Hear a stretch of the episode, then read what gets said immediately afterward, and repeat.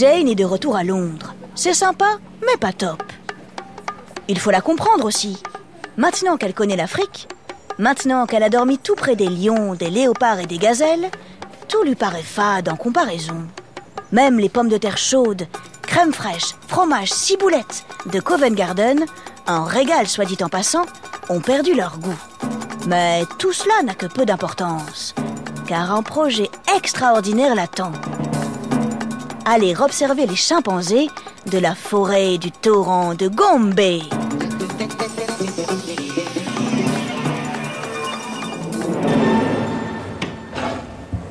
En attendant des nouvelles du professeur Leakey, qui doit trouver, je te le rappelle, de quoi financer ses recherches, Jane travaille au zoo. Les mois passent, Jane attend. Elle est impatiente. Tous les jours à cette heure pestante, parenthèse. Normalement on dit tapante, cette heure tapante. Mais comme Jane peste après le professeur Leakey qui tarde à lui donner des nouvelles, oh je suis sûre que pour elle les heures deviennent largement pestantes. Fin de la parenthèse, reprenons. Tous les jours donc, à cette heure pestante, Jane se tient devant sa boîte aux lettres. Elle demande au facteur. Barry alors, est-ce qu'il y a une lettre pour moi? Et tous les jours, Barry lui répond d'un air furieusement désolé. Non, mais ne perds pas espoir. Demain peut-être. Et Barry a bien raison. Le lendemain, Jane reçoit une lettre du professeur Leakey. En quelques mots rédigés à la hâte, avec une écriture de cochon, il lui annonce que tout est prêt, elle peut enfin retourner en Afrique. Oh Yakatu Oui, c'est très surprenant, mais à peu de choses près. C'est comme ça qu'elle a réagi. Le 16 juillet 1960, après un voyage quelque peu mouvementé, pour la première fois, Jane pose le pied sur la terre du parc national du torrent de Gombe, le territoire sacré des chimpanzés. Elle a 26 ans, depuis 4 mois à peu près. Aussitôt arrivée, Jane part explorer les environs. Elle a parcouru à peine quoi? Une centaine de mètres? Lorsqu'elle croise la route d'un groupe de babouins. Les babouins, c'est rapide et ça fait beaucoup de bruit. Paniquée de l'avoir rencontré, la troupe de singes se met à pousser de puissants cris d'alarme qui résonnent dans toute la vallée. Le cœur de Jane bat tout à coup très fort, sa respiration s'accélère. Elle éprouve un étrange mélange de peur et de fascination. Elle est comme envoûtée. Un peu déboussolée, elle poursuit son exploration. Elle observe la forêt.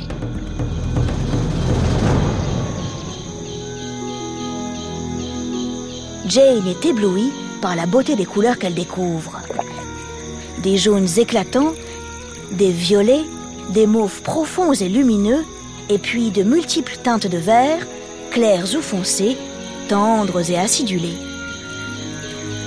À ses pieds, un petit ruisseau coule en faisant un bruit adorable. Autour d'elle, le vent fait doucement chanter les feuilles. Jane a l'impression d'être arrivée dans un endroit magique.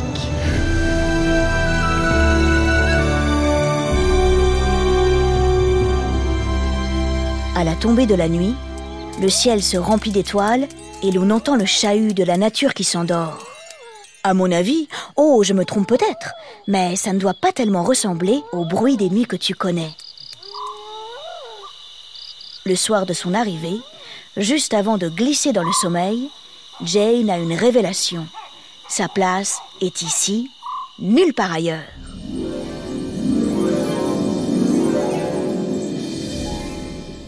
Le lendemain, après avoir rempli sa gourde, elle part aux aurores. Les choses sérieuses commencent. Au début, ce n'est vraiment pas facile. Les chimpanzés refusent de se laisser approcher et la fuient dès qu'ils la voient. Alors Jane trouve une astuce. Pour ne pas les effrayer et entrer en contact avec eux de la façon la plus douce possible, elle décide de s'installer en haut d'une colline et de les observer avec une paire de jumelles. Bravo Jane, c'est une sacrée bonne idée. Non seulement les chimpanzés ne se sentent pas menacés, mais elles découvrent des tas de choses sur ces grands singes au regard facétieux. Très vite, elles remarquent qu'ils se déplacent par petits groupes de 3, 4, 5 ou 6 à la limite, mais jamais plus. Ils forment comme de petites familles. La nuit, ils dorment sur de petits lits qu'ils fabriquent avec des branches et des feuilles. Ils se font même des oreillers avec des brindilles. Qui l'eût cru? Les chimpanzés sont donc de grands amateurs de confort. C'est bien normal quand on y pense. Sinon, comment faire de beaux rêves? Peu à peu, les singes s'habituent à sa présence. Au bout d'un an, il allait s'approcher à 100 mètres. C'est un vrai progrès, mais ça reste tout de même encore loin. Fais le test, tu verras, on ne voit pas grand-chose à 100 mètres devant soi. Heureusement, Jane est très ingénieuse. Elle invente sans cesse de nouvelles techniques. Par exemple, pour savoir ce que mangent les chimpanzés, elle récupère leurs crottes. Une fois passée la phase de dégoût, c'est extrêmement intéressant. Oh si si, crois-moi, c'est fou ce qu'on peut apprendre en fouillant dans des excréments de chimpanzés. Excrémement intéressant. Jane connaît ses grands singes de mieux en mieux. C'est un peu comme s'ils devenaient des copains. Des copains qu'elle ne peut pas encore trop approcher, mais des copains quand même. Certains, à la personnalité comique, la font rire. D'autres, plus timides, l'émeuvent. Comme elle reconnaît chaque détail de leur physique, elle leur donne des prénoms. C'est tout de même beaucoup plus agréable que de les appeler par des numéros, comme le font les autres scientifiques. Tu ne trouves pas? Un après-midi ensoleillé, un chimpanzé vient visiter son campement. Ça, c'est une sacrée victoire. Il s'appelle David Barbe Grise à cause, eh bien, de sa barbe grise. Jane et David Barbe Grise vont se fréquenter pendant de nombreuses années. Parfois, il lui ramène des amis comme Goliath, William et Flo, la maman de Fagen, Figan et Fifi. Enfin, au bout de deux ans, Jane est acceptée par les chimpanzés. Elle se met à vivre comme eux, exactement comme si elle était l'une d'entre eux. Elle imite leur comportement et mange parfois la même nourriture. Tu trouves qu'elle va trop loin? Qu'elle en fait trop? Mais tu sais, pour découvrir de nouvelles choses, il faut savoir parfois repousser certaines limites. Pas toutes, mais certaines. Grâce à David Barbe Grise, Jane fait sa plus grande découverte. Un jour, elle le voit très occupé au-dessus d'une termitière. Tiens, c'est bizarre. Que fait-il? se demande-t-elle. Jane s'approche. Il est en train d'attraper des termites avec des tiges qu'il a un peu modifiées pour les rendre plus efficaces. Est-ce que tu te rends compte de ce que ça veut dire? David Barbe Grise a fabriqué un outil. Jane est époustouflée. Cette découverte change tout, enfin, beaucoup de choses, et surtout notre définition de l'homme. Je t'explique. À l'époque, les scientifiques considèrent que seuls les humains sont capables de fabriquer et de se servir d'outils. D'ailleurs, c'est comme ça qu'ils les définissent. Le travail de Jane remet tout ça en question. Désormais, il faut soit revoir la notion d'homme, soit accepter que les chimpanzés font partie de l'espèce humaine. Phénoménal, n'est-ce pas? Et attends, ce n'est pas fini. Quelques mois plus tard, elle fait une autre grande découverte. Elle observe deux chimpanzés en train de manger un cochon de lait. L'image, je te l'accorde, n'est pas tellement ragoûtante, mais elle est importante. Jusqu'à présent, on était persuadé que les chimpanzés étaient végétariens. Waouh Deux super découvertes coup sur coup à quelques mois d'intervalle Oh, Bravo Jane C'est du sacré boulot. Sauf que tout le monde n'est pas de cet avis. Certains scientifiques se mettent à critiquer ses méthodes. Ça, par exemple, parce qu'elle ne fait pas exactement comme eux, elle ne ferait pas bien. Qu'est-ce que c'est que cet argument à la noix? Jane n'en croit pas ses oreilles. La barbe Elle va leur clouer le bec à tous ces grincheux. En 1962, elle rentre en Angleterre passer un très bon diplôme qui s'appelle le doctorat. Trois ans plus tard, et oui, c'est un peu long, Jane devient docteur. Attention, Pas du genre à soigner des rhumes, non, non. Plutôt du genre grande spécialiste. C'est une scientifique reconnue, soulagée. Ouh, elle peut rentrer retrouver ses grands singes, adorés.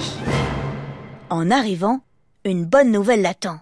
Flo, la maman chimpanzé, a eu un autre enfant. Jane assiste à des scènes extrêmement émouvantes et très intéressantes. Flo a d'excellentes méthodes d'éducation. Lorsque ses enfants, Flint ou Fifi, sont sur le point de faire une bêtise, elle ne les gronde pas, elle ne les tape pas non plus, elle les arrête tout simplement, ou bien elle tente de les divertir en les faisant rire. Génial, tu ne trouves pas? Dommage que personne ne soit là pour voir tous ces merveilleux moments. En tout cas, c'est ce qu'a dû penser le prestigieux magazine National Geographic, car il décide d'envoyer un reporter de choc pour filmer Jane avec les chimpanzés. Il s'appelle Hugo von Lavick. Hugo trouve Jane formidable. Et c'est vrai qu'elle l'est. De son côté, Jane le remarque à peine. Elle ne le trouve pas trop mal, enfin, sans plus. Enfin, ce n'est pas la question, elle est surtout très occupée. Mais avec le temps, ils tombent amoureux. Pour permettre à d'autres scientifiques de venir observer les chimpanzés, en 1967, ils ouvrent un centre de recherche. Et puis, ils se marient, et puis, ils ont un enfant. Après ça, entre eux, il va y avoir un peu d'eau dans le gaz. C'est la vie, c'est comme ça, ça arrive. Ils vont divorcer, Jane se remariera et il y aura d'autres petites surprises. Mais une seule chose ne changera jamais dans sa vie, son engagement envers les chimpanzés.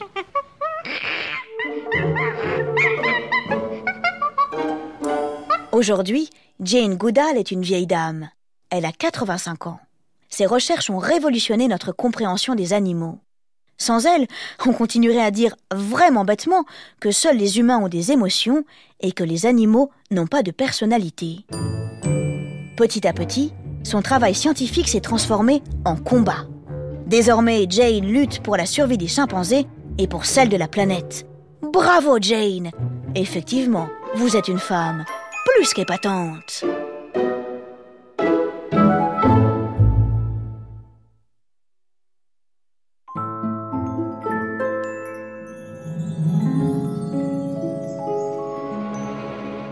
Le chimpanzé est un animal très très proche de l'homme. Nous avons plus de 96% de gènes en commun. Mais ce n'est pas le seul être vivant avec lequel nous partageons de l'ADN. Nous partageons environ 35% de gènes avec la jonquille et 70% avec l'oursin. Et attends, il y a encore plus étonnant. Selon une étude réalisée par des chercheurs australiens en 2010, l'être humain et les éponges de mer de la Grande Barrière de Corail auraient 70% de gènes identiques. L'homme est un organisme vivant parmi les organismes vivants. C'est pourquoi nous avons quelques petites choses en commun.